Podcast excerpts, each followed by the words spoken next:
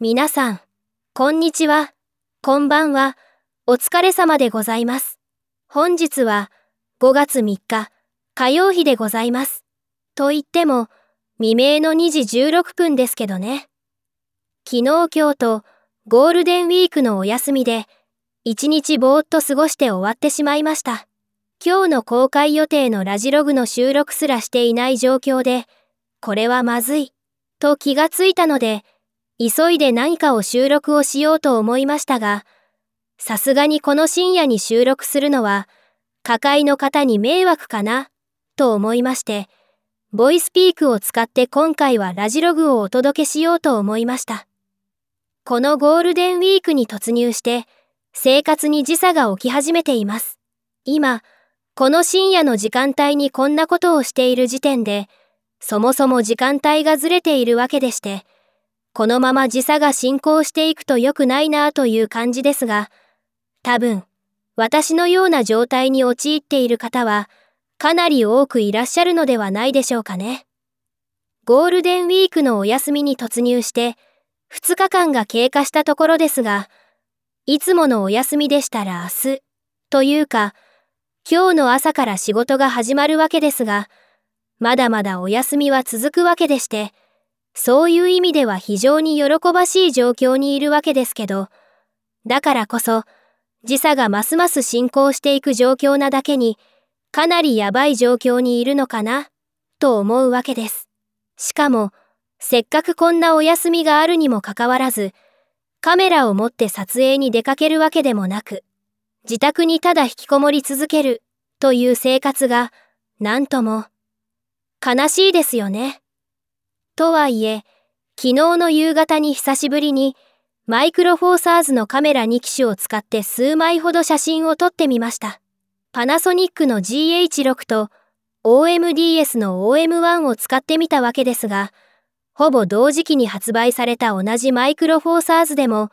やはり違いがあって面白いですよね。特に気になった部分は EVF でした。GH6 の EVF を除いた時には、もやっとした感じがありまして、シャープさが足りない感じなんですよね。でも、OM1 の EVF では、GH6 とは違ってシャキッとしていますね。これは OM1 の EVF が GH6 の EVF よりも約200万画素も高い画素数があることが要因のようです。OM1 の EVF は約576万ドット、対する GH6 の EVF は368万ドット。ここまでの差があると大きいですよね。ただ、GH6 のローデータは16ビットという噂がありまして、マイクロフォーサーズとしては初の高ビットレートなのではないか、という嬉しい疑惑が流れています。そもそもマイクロフォーサーズのローデータは、12ビットの機種が大半を占めていまして、パナソニックの GH5S の時に初めて14ビットローに対応した状況でした。その当時のオリンパスのカメラでは普通に12ビットローでした。ちなみに、他社のカメラでは14ビットローが当たり前になっていいので、マイクロフォーサーズだけが遅れていた、と言っても過言ではないかもしれませんが、ちなみに、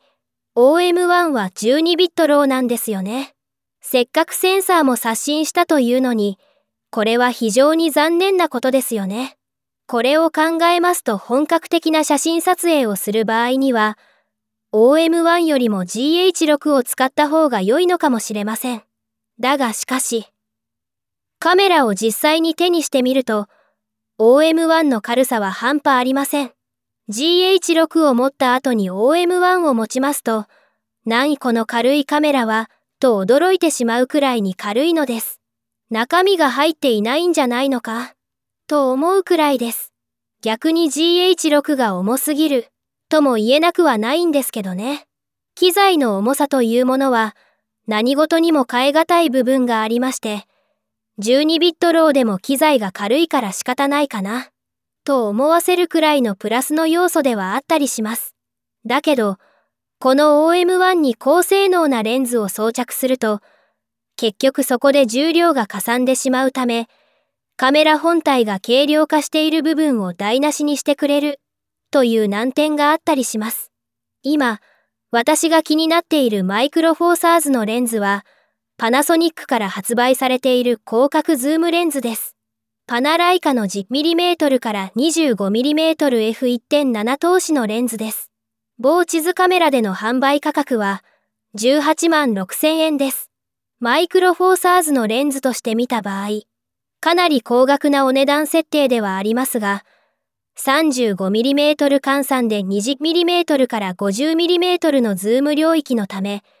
これは私には最高の画角になるんですよね。しかも、その領域で F1.7 という明るさ。最短撮影距離は 280mm。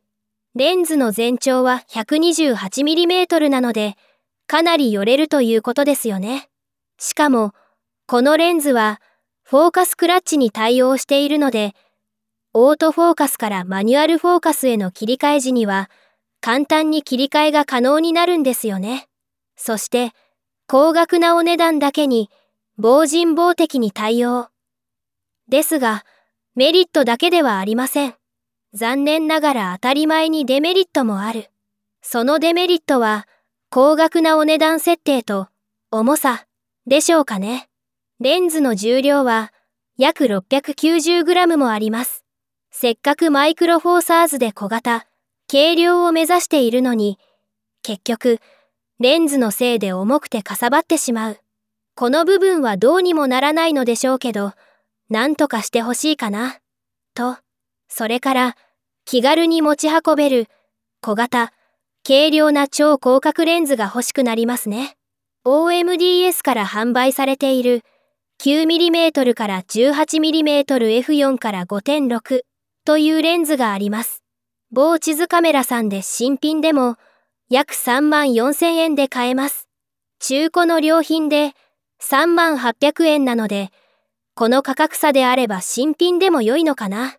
なんて思っています。が、超広角レンズを買った場合、撮影で出かけないと使う機会がないので、そういう意味では今は使う機会がないんですよね。GH6 のキャッシュバックキャンペーンの2万円もゲットしてありますので、これを原資として5月の予算を足して購入するのもありなんですけどね。もう少し考えようと思っています。そんなわけで、ネタがそろそろ詰まってきましたので、本日のラジログはこの辺りで終了したいと思います。それではまた。